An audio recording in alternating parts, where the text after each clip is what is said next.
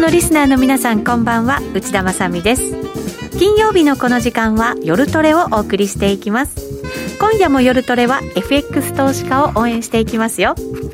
さあそれでは今日の出演者紹介していきましょう。まずはゲストからです。アセンダント代表の山中康さんです。よろしくお願いします。よろしくお願いします。そして小杉団長です。はい小杉です。よろしくお願いします。よろしくお願いします。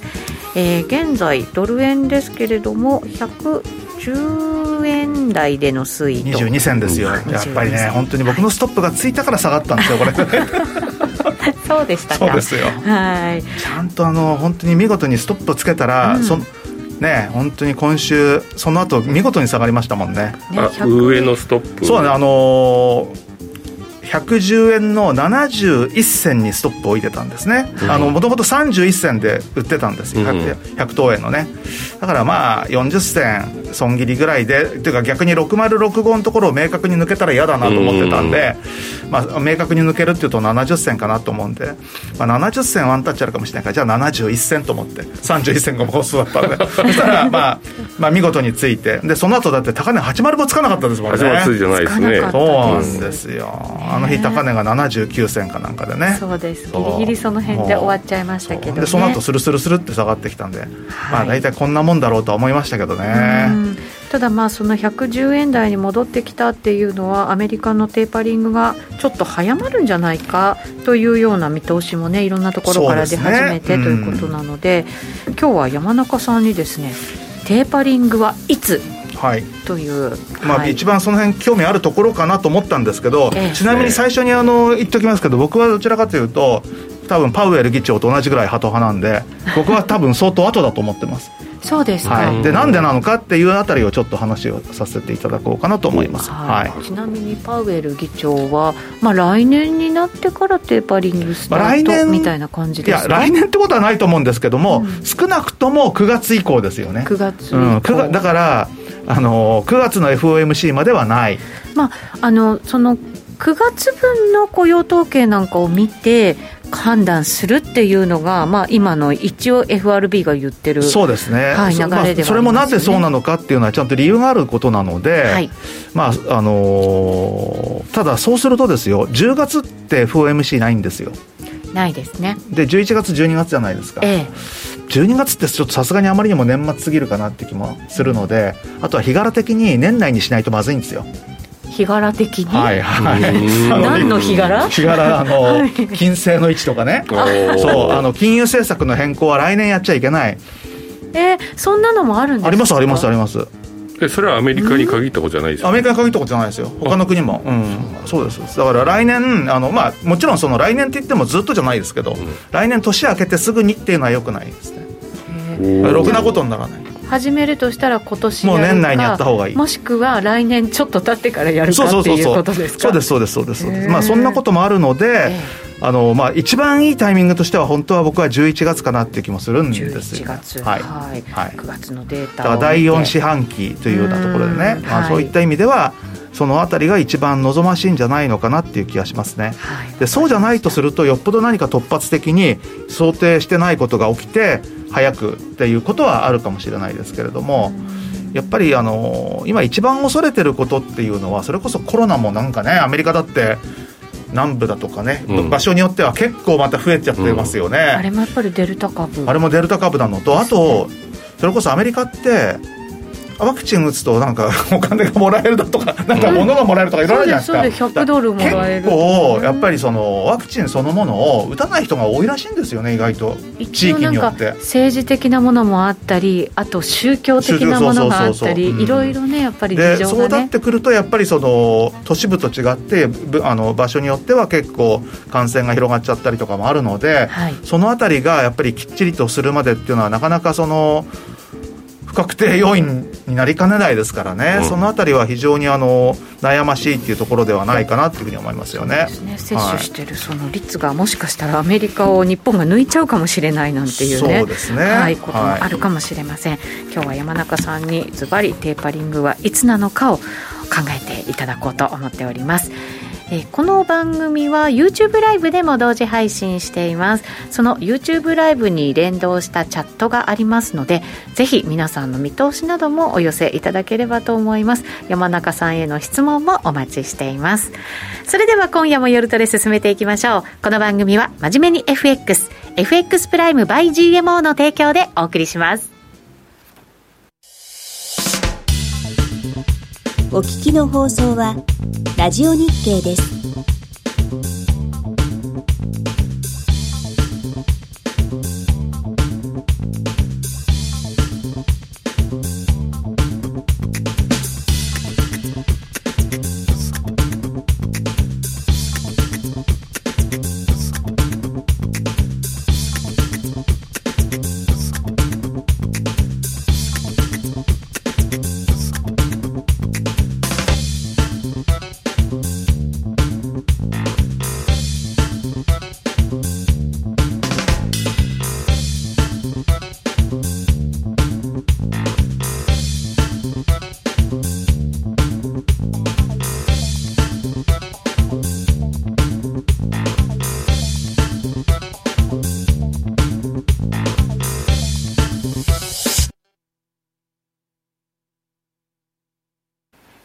今夜の夜トレはゲストにアセンダント代表山中康さんをお迎えしています。よろしくお願いいたします。今日のテーマはズバリ先ほどもお伝えした通りテーパリングはいつということです、えー、株価もそして為替金銀なんかもそのテーパリングが早まるんじゃないかということで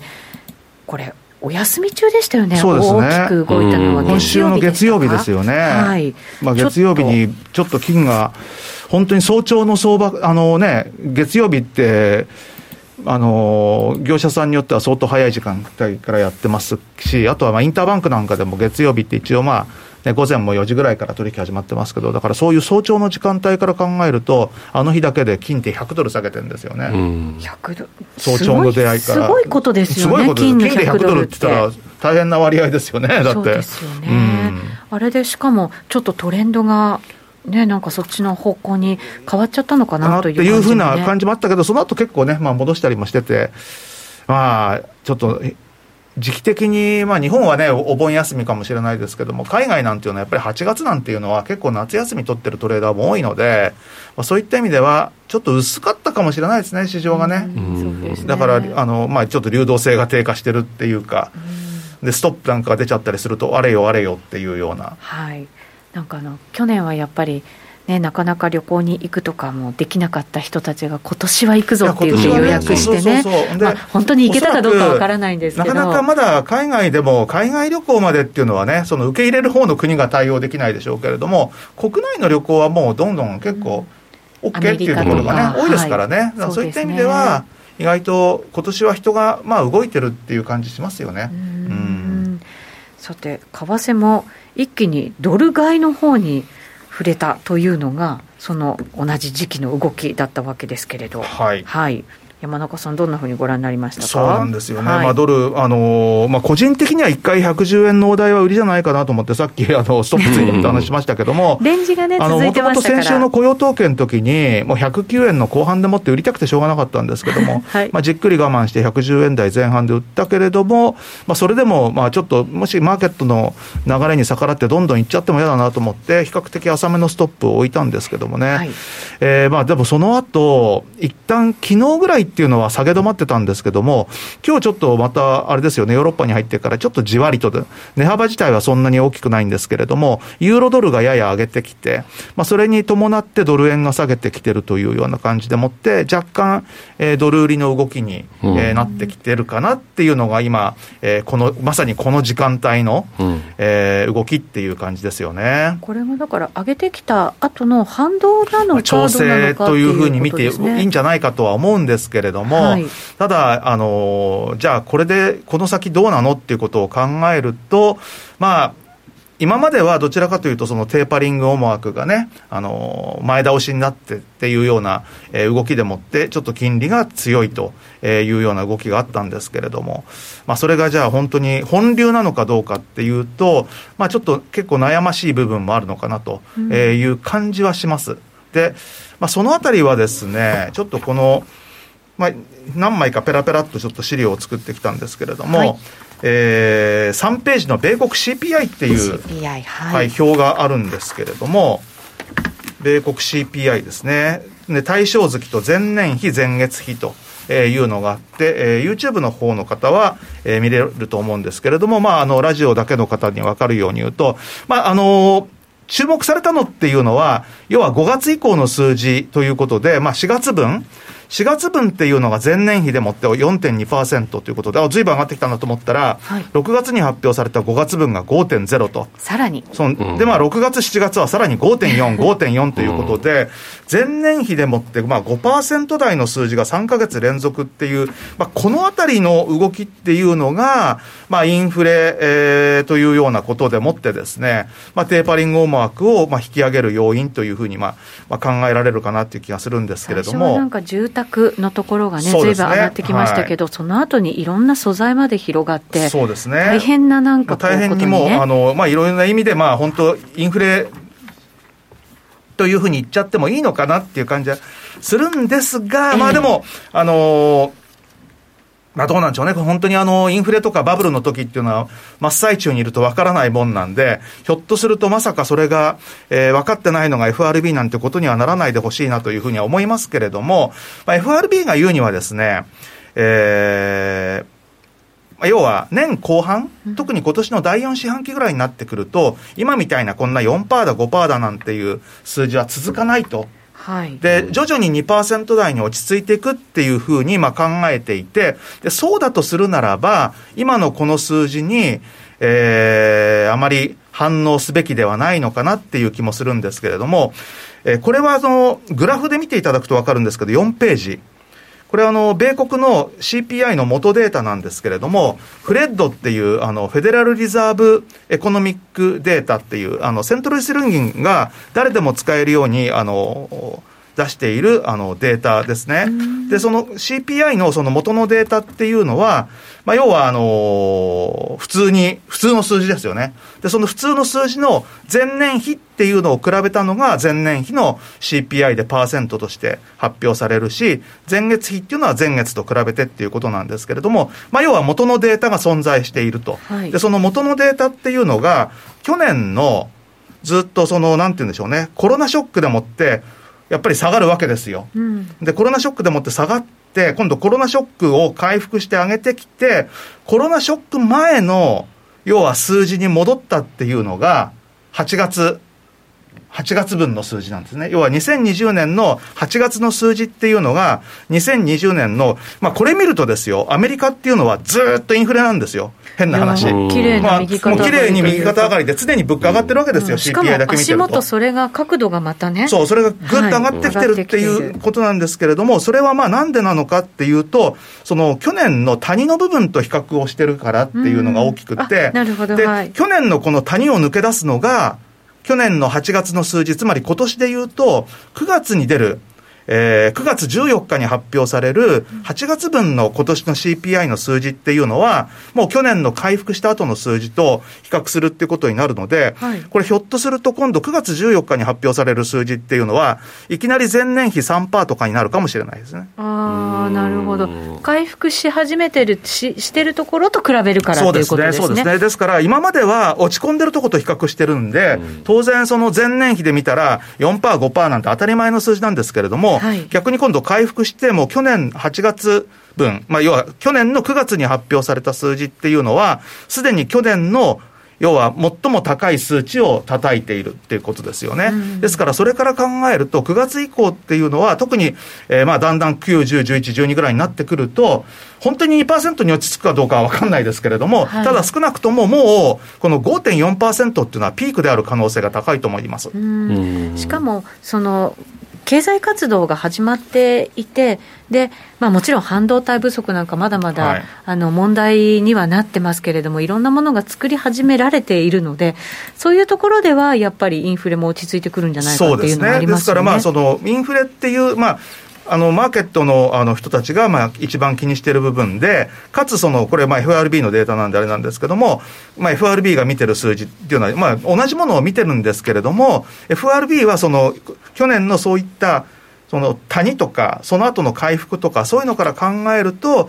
まあ、やはり今年の9月以降に出てくる、つまり8月分以降の数字っていうのは、徐々に落ち着いていくだろうというふうにまあ見ていて、で私もそうじゃないかなというふうには思います。ですから、えー、6月、7月に出た5.4%がピークになり、まあ、来月何パーになるか分かんないですけれども、であとはまあ最悪の可能性っていうか、FRB が想定してないっていうのは、今年に入ってからのその物価の上昇とかっていうのが、想定を超えるペースでもって上がっていて、うん、去年のその、回復してるとこと比べてもさらに上がってきちゃうっていうところは、まあ、あれなんでしょうけど、ただ、そこまでの、その、景気の勢いというのは、今、さすがにちょっといくら米国でもちょっとないのかなっていう気がしますので、まあ、おそらくなんですけれども、だいぶ、えー、9月14日に発表される数字は落ち着いてくるんじゃないのかなっていうことで、はい、まあ、これから考えると、テーパリングは慌てる必要はないんじゃないかというのはまずありますよね。あとは CPI に関しては、はい、その9月にえー、出てくるものというのが、ね、落ち着く可能性があるという可能性は非常に高いというふうに思います。はいはい、あとはあの雇用ですよね。これもそうですよね。これもあのやっぱりあの FRB 気にしているところの数字なんですけど、これは5ページの資料ですね。はい、で5ページのあの資料を見ると、まあ、こちらも4月から見てみると、えー、非農業部門、えー、ノンファンペロール、えー、4月がプラス26万6千、5月55万9000円、6月85万、はい今回、先週出た7月分に至っては94万3000ということでですね、すさまじい勢いで、うん、えー、回復してきていると。で、失業率もですよ、6.1、5.8、一回ちょっと5.9が挟まったけども、えー、直近に出た7月分5.4%ということで、まあ、かなり、えー、回復してきていると。で、今度。に関してもね、上がってきてます、ね、で、8月分に関しては、今度9月の3日に発表されるということで、まあ、9月3日、この調子でいくと、ひょっとすると、まあ、ノンファンペイロール100、えー、100万人の大台に乗っかってくる可能性とか、まあ、失業率が5%台の前半とかっていう可能性も十分あると思うんですね。で、それを見てどう思うかっていうと、今回もすごいいい数字だっていうふうに多分言うんですよ。はい、で言うんですけど、本当にそうかってことで、実際にその非農業部門の雇用者数の数字っていう、FRB の見ている数字、多分この下のグラフになるんですけども、これはあの、まあ、ずっとですね、本当にあの2013年ぐらいから、えー、これももう右肩上がりですよ。どんどんどんどん上がっていって、で、コロナの直前でもってドッカーンという、まあ、直前というか、直後ですね、にドッカーンと落っこって、もう本当に、もういきなり崖から落っこっちゃったような下落、そしてその後随分戻ってきてるんですけど、でもまだなんだかんだ言って、コロナ前の水準には回復してないと。もうちょっとかかります、ね、もうちょっとかかりそうですね。このまんま、今のペースで上がっていったとしても、あと1年かかりますよ、これきっと。うん、あ、そうですか。そんなにかかっちゃいます？かかるね。うん。だって、あのー、今、例えばここの4、5、6、7、8っていうのを、これ全部足してみると、大体250万ぐらいになると思うんですよ。はい。ね、250、だ4か月で250万ぐらいじゃないですか。あともう400万ぐらい必要ですからね。うん、回復するのに。だそうすると、はいえー、250万で4か月だから1か月平均でもって大体、えー、6、60万、うん、そうですね。ねそうするとあと7か月ぐらい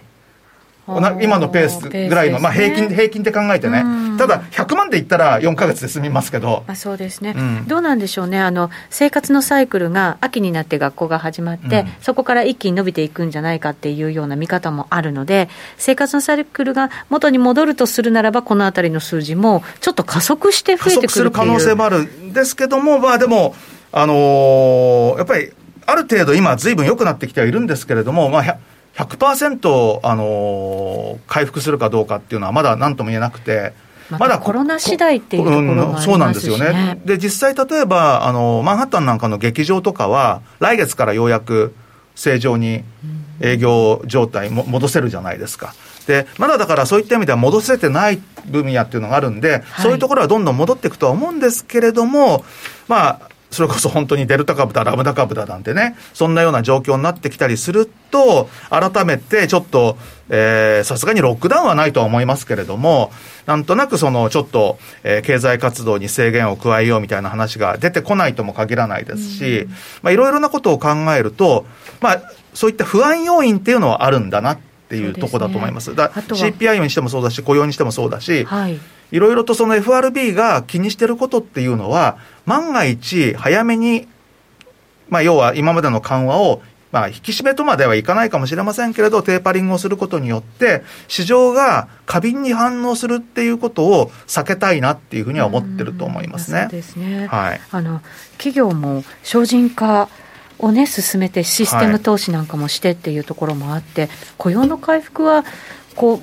このコロナ前に戻らないんじゃないかっていうねまあ、そうだ、戻らない可能性はありますよあね。よね今までとだいぶあの、その働き方が変わってきてますからね。はいらそういった意味では、まあ、戻らない可能性もあるんですけれども、ただ、まあ、そうは言っても、まだ、あの、随分と、えーコロナ前とは差があると、えーいうことでもって、まあ、要はその、非常に今のその中銀の人たちっていうのは悩ましいと思うんですけども、インフレにしちゃいけないし、かといって早く引き締めに転換しすぎて、あの、失速させてもいけないっていうような、まあ、一番あの、その舵取りが難しい、しかも過去にないようなことをやってるわけですよね。もう財政はもうばらまきはやるわ、金融政策はもう世界中大緩和だわっていうようなことでもって、ただあの、まあ、そうは言ってもですね、あの、一つだけはっきりしてることは、市場参加者は過敏に反応する。一方、えー中銀、まあ、FRB を中心なんですけども、中銀の人たちっていうのは、比較的、まあ、ブレがない意見でもって。で、そのブレがない意見っていうのは何なのかっていうと、はいえーこれは、えー9枚目ですね。9, 9枚目の資料の、このパウエル議長の6月の FOMC 後の会見が僕はその後すべてに影響していると思うので、はいまあ、これがあの一番重要だと僕は思います。うんで、この時何を言ったのかっていうとですね、まあ、何を言ったのかっていう前に、6月の FOMC で何が起きたのかっていうと、2023年のドットプロットチャートでもって、中間値が0.625で、その前の3月の FOMC の、えー時に出たドットプロットの0.125に比べると、なんと、お、2023年には0.5%利上げされてるんじゃないかということで、えー結構、まあ、みんなびっくりしちゃったと。一気に動いた一気にそうですね。はい。ただ、あの、もうすかさず、その30分後の会見でもって、ドットチャートは将来の利上げの有無を予測するための予測するためのツールとしてふさわしくありませんと、えーいうことを、もう、あの、要は FRB 議長自ら、あの、ドットプロットチャートに対して否定していると。っていうか、そのドットプロットチャートを使って市場が判断することに関して思いっきり牽制をかけてきたと。で、まあその時に言ったのは、今はもう、利上げっていうのはもう今話すことではなくって、今はテーパリングなんだけども、さらにそのテーパリングにしても、経済状況のデータをより多く見る段階にあると。で、まあテーパリングの発表前に市場に伝える。だからまあ、テーパリングの議論はしていきますよと。えーいうことと、経済状況を、えー判断するためにデータを見るのが現段階なんですよっていうことと。あとは実際にテーパリングするんだったら、その前に言いますよっていう、このまあ3つですよね。この3つは、あの、その後も繰り返されていて、はいまあ7月の FOMC でもまあ同様のことがあったんですけれども、その7月の FOMC の前に、まあ、やっぱりその、議会証言っていうのは、まあ、あの、嘘は言えないので、えーまあ、議長の7月の議会証言の原稿っていうのは、まあ、FRB のサイトにも出てますけれども、これも注目されましたよね。そうですね。で、これはもう全く6月の FOMC の内容を、まあ、継続しているっていうか、まあ、要は、緩和を継続することを強調していてて、で、その時にですね、まあ、FOMC の、あの、会合において、えーテーパリングに関する協議を継続するんですけど、その FOMC の会合っていうのを、ミーティングスっていうふうに言ってるんで、7月の議会証言でミーティングスっていうことは、少なくとも7月の28日の FOMC プラス、えー9月の22日の FOMC と。はいまあ、2回ないと複数にはしないだろうっていうことでうん、ですから、7月と9月は協議をする FOMC であって、アクションは取りませんと、はいいえーいうことを言ってるんで、これはあの、これもし違ったらよっぽどのことがないと嘘つきになっちゃいますからね。ねあの、議会証言で嘘つくのはまずいですよねっていう話になりますから、まあそうするとテーパリングをまあやるっていうふうに明確に言うのはじゃあいつなんだろうっていうことを考えると、まあ9月の FOMC が最短ですよね、そうなってくると。はいまあもちろんその8月のジャクソンホールっていうのもあるんですけれども、まあその、えージャクソンホールの時に行ったとしても、いきなり9月に始めるっていうのは、それはちょっと難しいんじゃないかと。ですからまあ、もうあと1回、えー9月に議論をした上で、ですから、個人的には、ジャクソンホールで言う可能性があるんじゃないかっていうのが、多分、あの、早期テーパリング論者の、えー発想だと思うんですけど、私はジャクソンホールでもきっとですね、この7月の議会証言と同じようなことを繰り返す可能性の方が高いんじゃないかと思う。それはなぜですか？そそれはもう9月でもう一回見たいから。見たいから、うん、で、9月以降に出てくる数字を本当はもっと見たいと思いますよね。はいさらに、あのー強くなっていくじゃなくって、やっぱり思った通りに弱くなっていくのかどうかっていう、本当にそのインフレ率が年率でもって2%方向に下がっていくのかどうかっていうのを、まあ、9月、10月ぐらいを見て、そうするとですよ、あのー資料としては11ページなんですけども、今後の、今、この後のイベントっていうところを考えると、一番最初にあるのが8月26日のジャクソンホールですね。はいで、ここでは、だから個人的には、逆にその、パウエル議長としてはちょっとハト派の発言をする可能性の方が高いのではないかと。で、その後9月3日に雇用統計ありますし、9月14日に CPI の発表があって、この2つをやっぱり少なくとも見たいと。で、それを見た上で、今度9月21、22の FOMC でもって、まあ、いわゆる一通り、今年の3月から9月までの半年間の動きを考えて、そこでもって、いつからテーパリングをやるのかっていう発表をするかも、っていうか、そあのはあの、テーパリングする前に言うって言ってるんで、言うとすると、この9月21、22の FOMC っていうのは、一番妥当ではないかと。うん。そうすると今度10月は FOMC ないので、はい。11月ですね、まあ、11月の2日、3日、ここから開始の可能性は高いかなっていうふうに思います。あの7月30日にブレイナードさんが発言をしていて、その9月の雇用統計の内容を見たいと、うん。だから10月の頭に発表されるっていうことですよね、9月分ということになりますから、それを見て、11月の FOMC 以降にテーパリングの開始を決めるんだよっていうような発言をそれはされてるんですよね。十分にあると思いますよね。はい。だから、あの、そまあ、ブレイナードさんも、というか、まあ基本的にハト派の人が多いんですけれども、メンバー、あの、メンバーとしては、ええ。あの、まあ、パウエル議長もそうですけども、基本的にハト派の人は多いんですけれども、まあ、それっていうのはそあのどちらかというと相当にハト派だなというふうには思うんですけれども、ただ当初の FRB としては、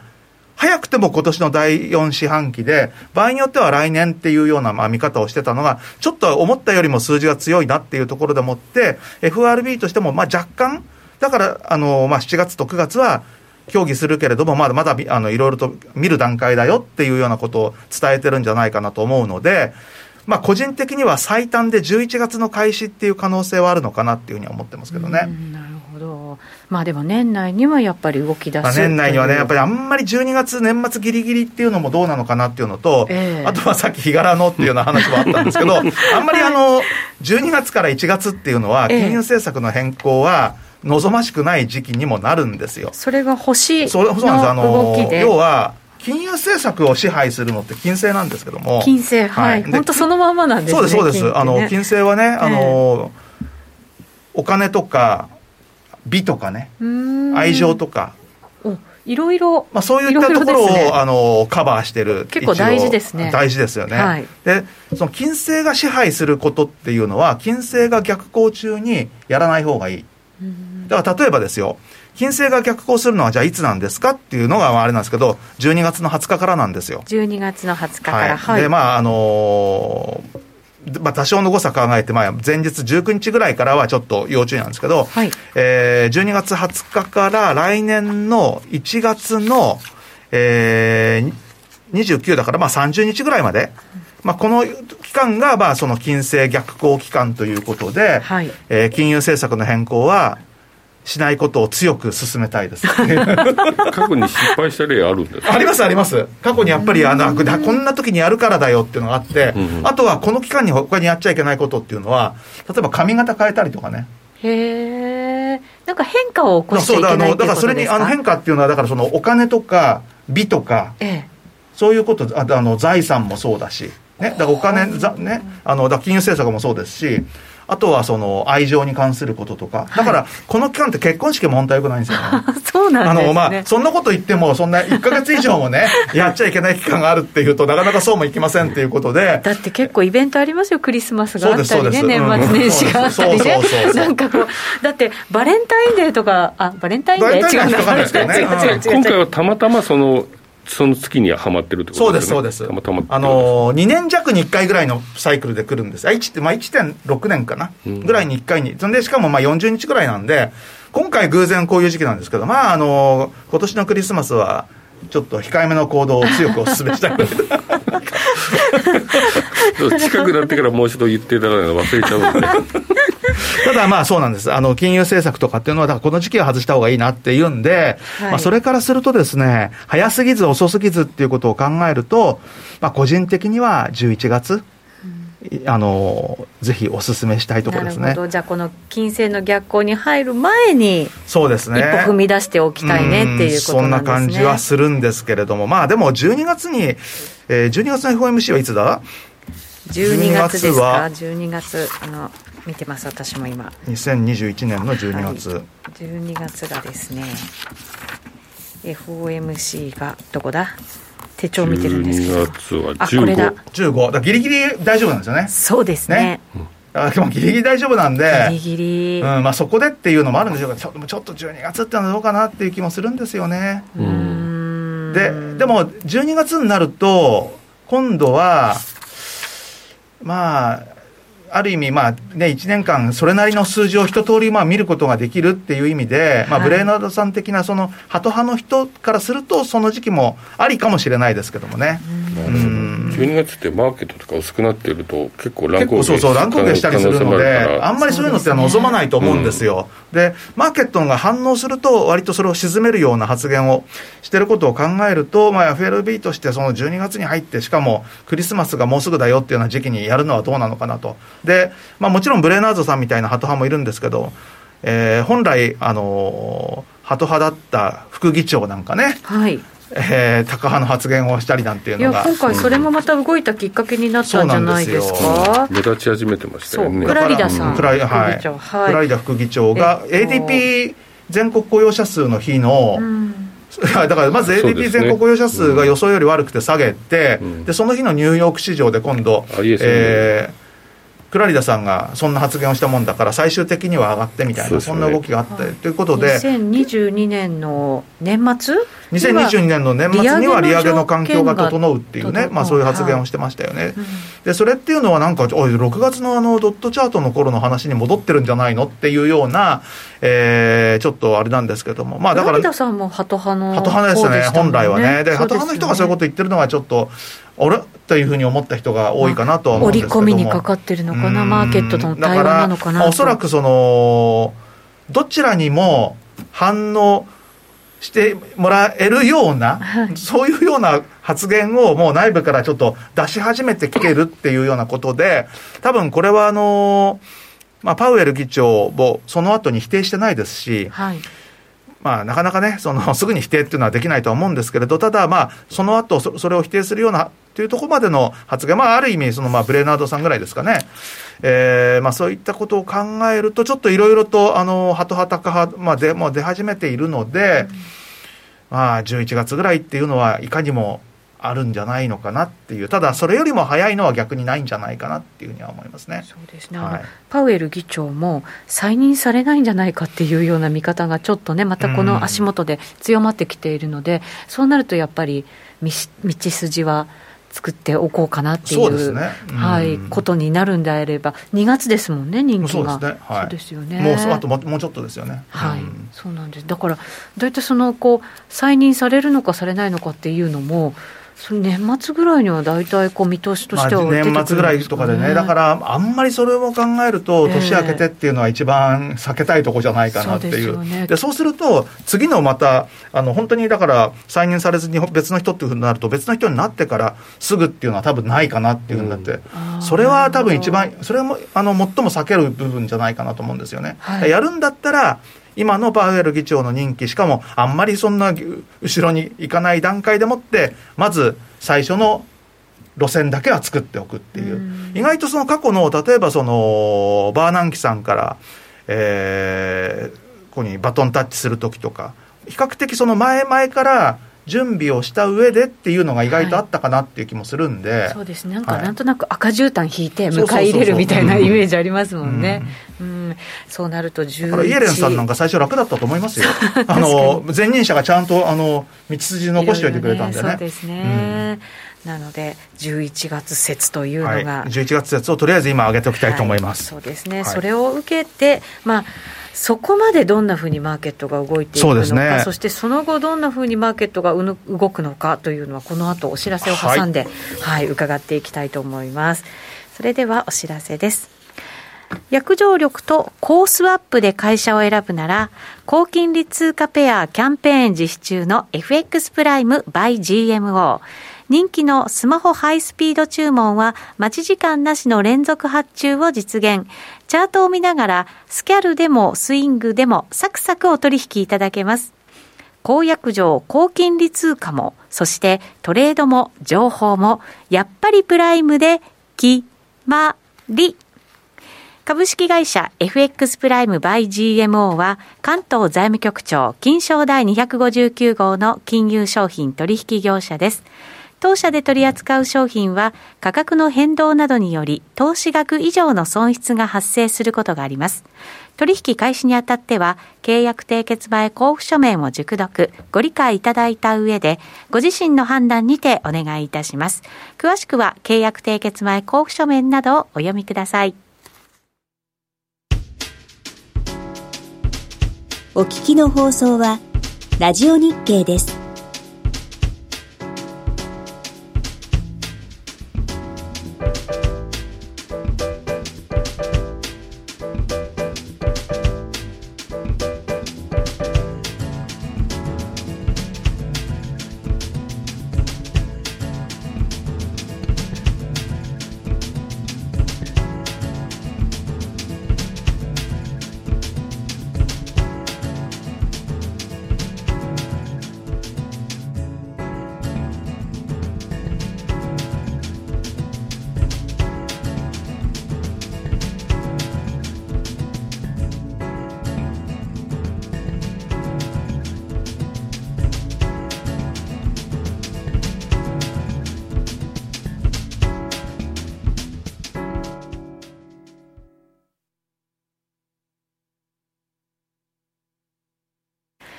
さて、ここからは、まだまだ山中さんにお話を伺っていきますけれども、相場にぐっと近寄って、はい、お話を伺ってファンダメンタルはここまで思います。小杉さんでもやっぱりここまで考えると、じゃあなんかドル買いなんじゃないのっていうふうに単純に思いますよね。先ほどの話 ADP が悪くて ISM が良くて、はいでクラリダさんの発言強気になってきてでこういう統計良くて、いやこれドル買い決まりやん っねていう感じで見てたらひょひょひょひょっとしてるじゃないですか。そうですね。これ、本当不思議なんですけども、明らかに上がったところで売りたいっていう人が多いんですけれども、うん。ちょっとあの、じゃあ、画面を見れる方は、えー、2ページのチャート、ドル円の週足のチャートをまあ見ていただければと思うんですけれども、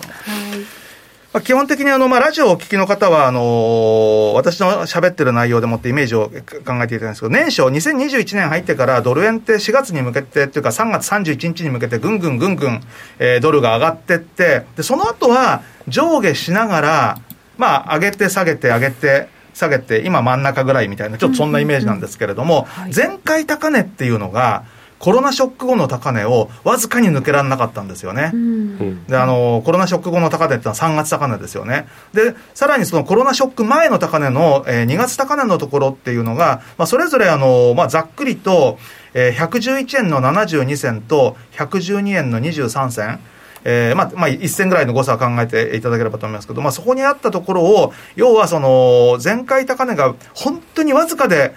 あと1戦、2戦で抜けられなかったっていうのが、ちょっとテクニカルに非常にあの良くなかったんじゃないかとは思うんです。ただ、そうは言っても、えー3月末の高値と、この6月の高値を結んだ線、で下側の方は4月の安値と、えー7月、えーこれはもう7月っていうか、8月の安値になるのかな、えー、あでも4月か、4月安値、えー、のあたりを、えー、結んだあたりっていうところの緩やかな上昇ウェッジの中での動きになっていると思うので、上値上値も切り上げながら、下値も切り上げるというようなことで、はい、だからそういった意味では、まあ、緩やかな、えー、ドル高の動きにはあるんですけれども、まあ、要は、ちょっとそのテクニカルに非常に良くないっていうこととですね、あとやっぱりあの、ドル円でなかなか買いにくい理由っていうのは、うん、日経平均がいけないんじゃないかと思いますね。日経平均はい、日経平均って今年年初来高値って2月につけてるんですよ。はい。で、まあ2月に3万円台のところってあったじゃないですか。一、うん、回。うん3万円台乗っけて、おっていうような感じで、はい、31年ぶりでしたっけ、高なんか日経平均高値とかって言ってて、結構もう、最初もう29年ぶり、30年ぶりと、ついに31年ぶりぐらいまで来たかみたいな、まあそこで終わっちゃってですねうん。ね、結局3万円台っていうのは、その後、何度かトライしてるんですけれども、結局2月の高値を、3月高値は抜けられず、3月高値を今度4月高値は抜けられず、でそれ以降も二度と3万円がいかないんですけど、うん、その後ね、本当ね、5月高値、6月高値、7月高値、で今、8月高値はまだ分かんないですけど、年初来高値から毎月高値って全部下げてるんですよ。いや、本当に切り下げてますよね、ずっと切り下げてきてるんですよね。で、この動きを見ていると、明らかに日本株っていうのは上値が重たいなっていうふうにまあ思わざるを得ないなっていうことで、こういうのを見てるとですね、やっぱりどうしてもその日経平均株価が重い時っていうのは、ドル円は、ちょっと円高方向に動きやすいっていう傾向があるので、そのあたりがドル円での動きを鈍くしているということで、要はその、ドル買いの材料と円買いの材料とっていうのが、まあ、この場合の円買いっていうのは、要は日経平均株価が弱いことによるリスクオフの円買いっていうふうに言っていいと思いますけども、この2つが両方出ちゃってるために、思いのほか、ドル高にならないっていうところだろうと思いますね、うん、これはドル円で見るとっていうことになりますよね。ドル円で見るとですね。はい。他でなんかこう、ユーロドルとかで見ると、どうな感じなんですか、まあ、ユーロドルなんかを見ると、えー、まあ、ドル円とはまたちょっとかなり、えー、違った、風景がね、はい、あのだいぶあの違うとは思います。はい、で、まあ、ユーロに関してはですね、まあ、最近のところで見ると、結構、その、ユーロが弱いっていうイメージはありますけれども。途中まではその次に回復していくまた金融政策を動かすのがユーロなんじゃないか、はい、みたいな、まあ、イギリスにしても欧州にしても、はい、まあ、米国の次っていうようなまあ見方あったんですけれども、まあ、ユーロもですね、あのやっぱりそのコロナの影響もあるかなっていうこととあとはその金融緩和状況をどっちが先まで続けられるか 我慢大会じゃないですけども、ECB は絶対アメリカよりは後に、はい、あの緩和の解除をするっていうことを多分言いたいんだろうなと思うんですよね。ラガルドさんの発言はもうすごくあの要はもうそもそもそのでもテーパリングなんてかというか今のあれですよね緊急購入プログラムなんてやめるつもりは全くありませんよっていうことをまあ明確に言ってるのでそれから考えるとその米国とその欧州との金利差拡大みたいのが、まあ、ドル買いユーロ売りみたいな感じになってきてて。でしかも、えー、ユーロに関して言うならばえー、今年のその3月につけていた、えー、安値のところを直近のこの8月に入ったところの、えー、安値というのがですねまさに今抜けようというような微妙な状況に来てますよね。ネックラインでダブルトップ完成みたいな感じになりません？そうなんですよね。そうなんですよ。で、チャートの形も非常に悪いので、そういった意味では、ユーロドルでは、この、えー、特に、えー、6月以降の動きを見ているとですね、ユーロ売りドル買いということで、今はそのドルを買うんだったら対ユーロっていうような、うそういう流れになってきてるんじゃないかなっていうふうに思いますね。ドル円見てるとちょっとなんとなく分かりにくいですけど、これ他の通貨見ると、やっぱりドル買い要因っていうのは、まあ、ドル買いになってるっていうふうに、ね、そうですね。ただ、その直近のところで言うとですね、例えばそのユーロドルと、えー、まあ、ドル円っていうのは、まあまあ、あの、なんだかんだ言って、まあ、ドル円のその動きとそのユーロドルを比べると、やっぱりユーロの方がそのまあ、ユーロ売りドル買いっていう感じはありますけれども、でもまあ、比較的その米、まあ、米金利に沿った動きといえば、沿った動きなのかなっていう感じではありますね。やっぱりこれですね。あのまあ、今年のその年末近くなってきて、テーパリングっていうのは大きなテーマになりますけど、はい、年越してきたら本当に金利、上げていく国はじゃあ次どこだみたいなそういうのが本当に近くなってくる感じはありますよね。そうですね、で、まあ、私はですねよくこの、まあ、政策金利っていうのは FRB が動かなかったら絶対に変わらないものなので、はい、あれですけども、まあ、市場の思惑を図るのに、えー、比較的短期の金利と、あとはまあよく皆さんが話に出ている10年債と2つまあ見るんですけれども、はい、えー、こちらは7ページと8ページなんですけれども、まずじゃあ皆さんがよく見ている10年債の利回り、はい、7, ページ、えー、7ページですね。で、まあ10年債の利回りっていうのは結局これもですね、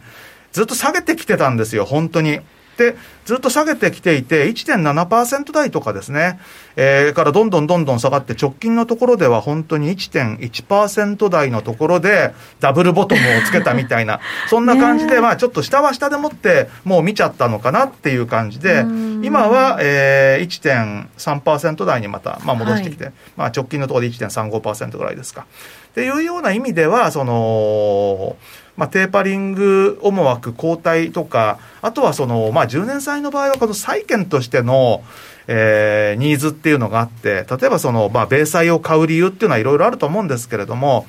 まあ、米国株も随分高いし、えー、ちょっと、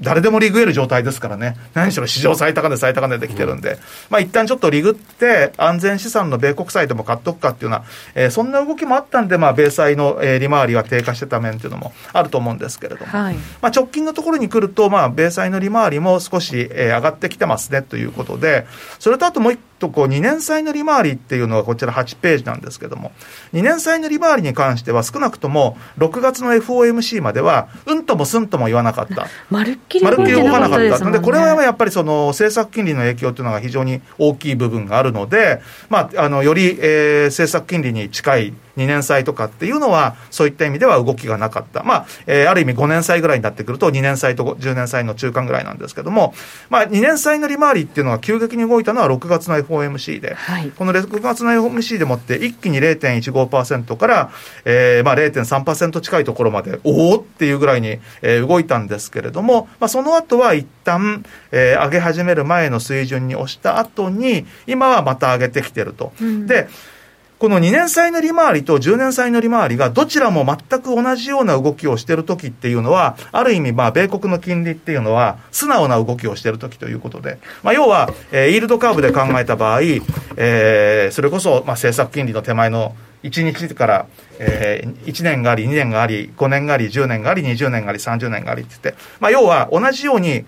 上がってる。んで、非常にあの妙な動きをしてた時期だってあるわけですよね、それこそ逆イールドになるんじゃないのって言ってて、はい、2年債とかが上がってるのに10年債が下がってるみたいな、そうじゃなくって、今はそういった意味では、少なくとも直近のところでは2年債も10年債も同じように上がってきてるっていう意味では、ね、はいあの米国のその金利のその上昇に対して、市場の参加者っていうのは、まあ、さっき言ったようにその、まあ、ブレるっていうふうに言ってしまったら、ブレてるのかもしれませんけれども、はい、あのある意味、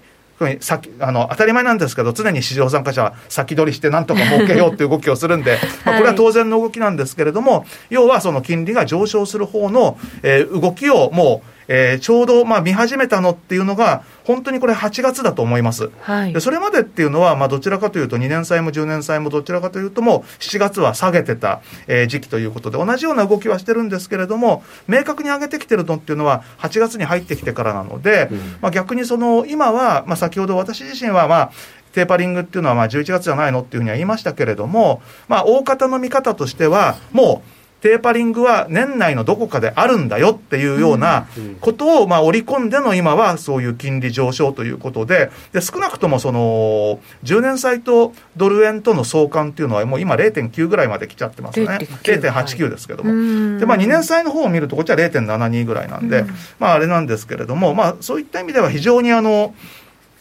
今、その、まあドル円っていうか、えー、為替の市場の動きと、そのまあ、米債の動きっていうのが、今は素直な関係になってきてるなっていうことで、うん、そういった意味ではですね、やっぱりその、金利自体は、まあ、テーパリングはまだ先かもしれないけれども、金利、特にこの長期金利っていうのは、着実に今後、上がっていくサイクルの方にまに動いてきているかなと、でそれに沿って為替市場っていうのも、まあ、やはりそのドル高方向に行くっていうような見方をしていいんじゃないのかなと思うんですけども、ただでもそれでもドル円っていうのはね、先ほど、まあ、日経平均が悪さしてんじゃないのっていうようなことで、日経平均が毎月下がってるっていうようなこともあってですね、はい、えー、先ほど言ったその2月の、えー、去年のコロナ前の高値、112円前半、このあたりをトライできるかできないかぐらいが、年内ひょっとしたらいいとこかもしれないですね、ドル円に関してはね。115円で120円だっていうのはちょっとなさそうかなと。ただ、方向はそっちだと思います。はい。111円、112円の方向だと思います。結果、だからドルにお金が集まるというか、うそうですね、はい、だからそのドルにお金が集まるっていうのは、逆に新興国にとっては良くない材料なんですよね。で、あのー、そう、さっきメキシコのっていうような話で、はい、で、メキシコは6月に利上げしたんですけれども、はい今週またね、ま、利上げしあの2回合連続で利上げして、今4.5%ですよね。で、利上げしてるのに全然動かないよねっていうことなんですけど、逆に前回は利上げする前には上がってたけど、利上げした後下げてるんですよね。で、ね、今回も利上げしても、逆になんともうんともすんとも言ってないっていう感じなんですけども、まあ、このあたりはやはりその米国が、今後、まあ、利上げサイクルの方向に行くよねっていうようなことで、少なくとも、まあ、債券市場なんかは明らかにそういう利上げ方向の動きをしていると、えー、いうことになると、アメリカの金利が低い時っていうのは、当然、その、より、えー、利回りの高い、えー、商品、まあ、株式であるとか、あるいはその、新興国、えー、通貨、新興国の債券であるとか、まあ、そういった、まあ、あの聞こえのいいハイイールドボンドとかね、はい、まあ、いろいろ、いろんな商品名、証券会社つけますけれども、ハイイールド債とかそういうようなところに、えー、資金が行きやすいんですが、まあ、米国の方で今度、えー、利回りが、えー、ずいぶん戻ってくるっていうことになると、まあ、なかなか今度、新興国の方に今まで行ってたお金が行きにくくなってくるっていうことで。うんえー、で特にその新興国の中でも、まあ、代表的なところっていうと日本だとトルコ南アメキシコっていう、まあ、この3つだと思うんですけれども、うん、トルコに至ってはエルドアン大統領がまあ めちゃくちゃなことを言っていてひょっとしたら次は利下げかなっていうね、そんな話も出てくるような状況ですし、はい、南側は南側でもって、一時期のような、えー、ちょっと利上げの思惑というのがだいぶ後退してきていて、でしかもまあコロナの状況もまあ今一つパッとしない上に、えー、ズマ大統領の習慣にあたって、暴動が起きて群馬で出てくるわなんていうような状況で、まあ、なかなかその、トルコが買いにくい、ランドも買いにくい、えー、まあランドなんかもね、本当にあの一時期は調子良かったんですけれども、えー、最近はなんかちょっとあの下方向に来ちゃってるなっていうようなところで、はい、まあ、そういうのを見てると、なかなか、じゃあメキシコだけどんどん上がっていくっていうのも難しいのかなっていう感じだと思うんですけども、ただ、そうは言っても、例えばその、まあ、じゃあこの4.5%をどう考えるかにもよるんですけれども、まあ、1年間持ってて4.5%下がっても金利でもって4.5%取ることができるっていうような見方をする人は多分まだまだいるんじゃないのかなと思いますので、うん、そういった意味ではその大きく下げるとかっていうこともないのかなっていうふうに思いますよね。うん、特にその、北米経済圏ですから、トルコとか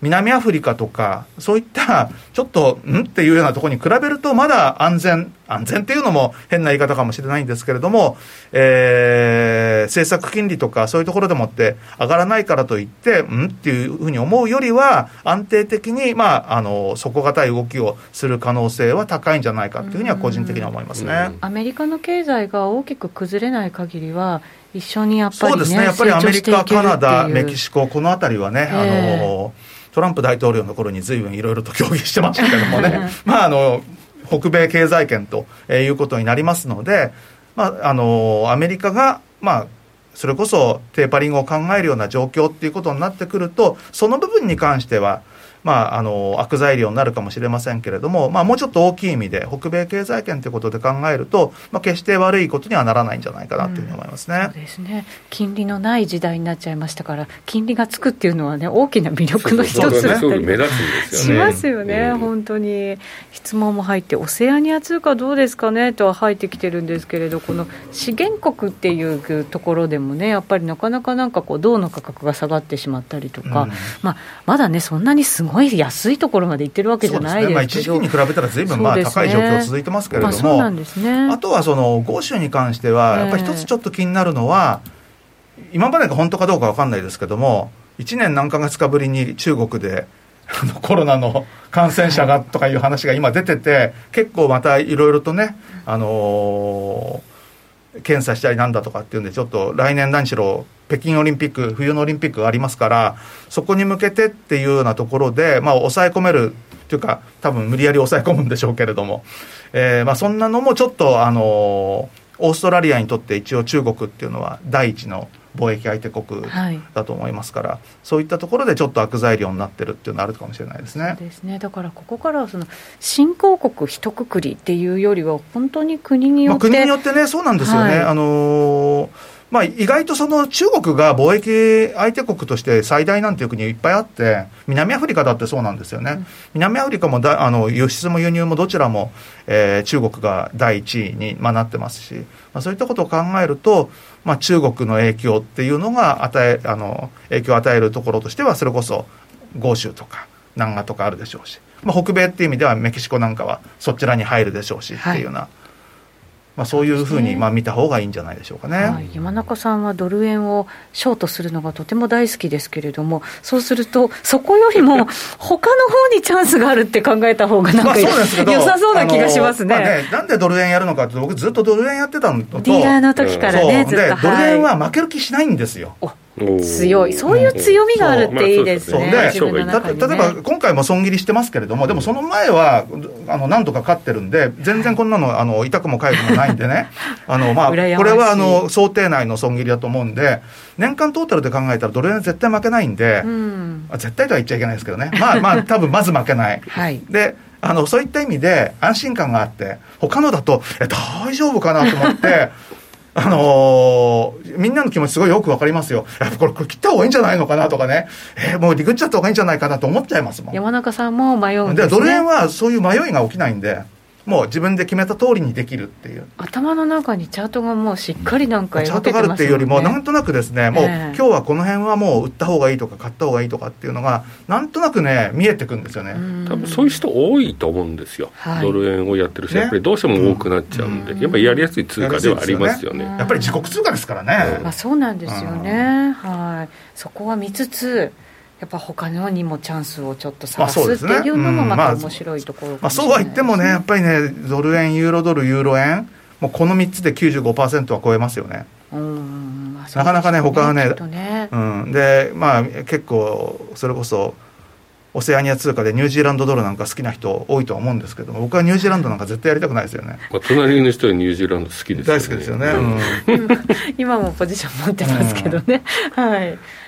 まあ、よく動きますからね、まあ、確かに。まあ一日の中でも結構2 3 0銭3 0銭動きますからね、チャンスがね、うん、あるので。あとはね僕ね経済規模って結構重要じゃないかなと思って。はい。ニュージーランドって静岡県ですからね。あの人口がねそもそもね、うん、それしかいない国のだからあの小小国ですよ要は、ね、いいんですよ私あの静岡県出身で、ね、静岡県規模でなんとなくいいんですよ。なんかなじみがある感じで親近感、親近感。ただあの、まあ、そういったことを考えると例えば円とかねユーロとかドルとか、はい、まあ5ドルとかもまあまああれでしょうけどそうじゃないところでもってちょっとニュージーランドどうなんだろうなとかね、そういうふうに思っちゃいますよ。あの狙い方が違うかもしれないですね、うん、流動性があるっていう面では、ちょっと長めにもなんかどっしりしたそのチャートのしっかり節目で止まってくれるとか、そこから切り返してくれるとかっていうのはあるかもしれません、その流動性があまりないのになると、突発的にね、なんかこう出て、またトレンドが長続きするとか、なんかそういう特徴もあったりね、しますからね、まあ、時間軸っていう、ね、僕が知ってる範囲で、はい、市場閉鎖をしたあの2つの国の1つなんですよねニュージーランドっていうのは。うん。ありました。1984年かな？僕その時に話は延長戦で 伺っていこうかなと思います。残念ながらそろそろラジオの前の皆さんとはお別れのお時間となりました、はい、え今日のゲスト山中康さんでした。ありがとうございました。この後まだまだ YouTube ライブで延長配信やろうかなと思っていますのでぜひお付き合いください。この番組は真面目に FXFX プライム by GMO の提供でお送りしました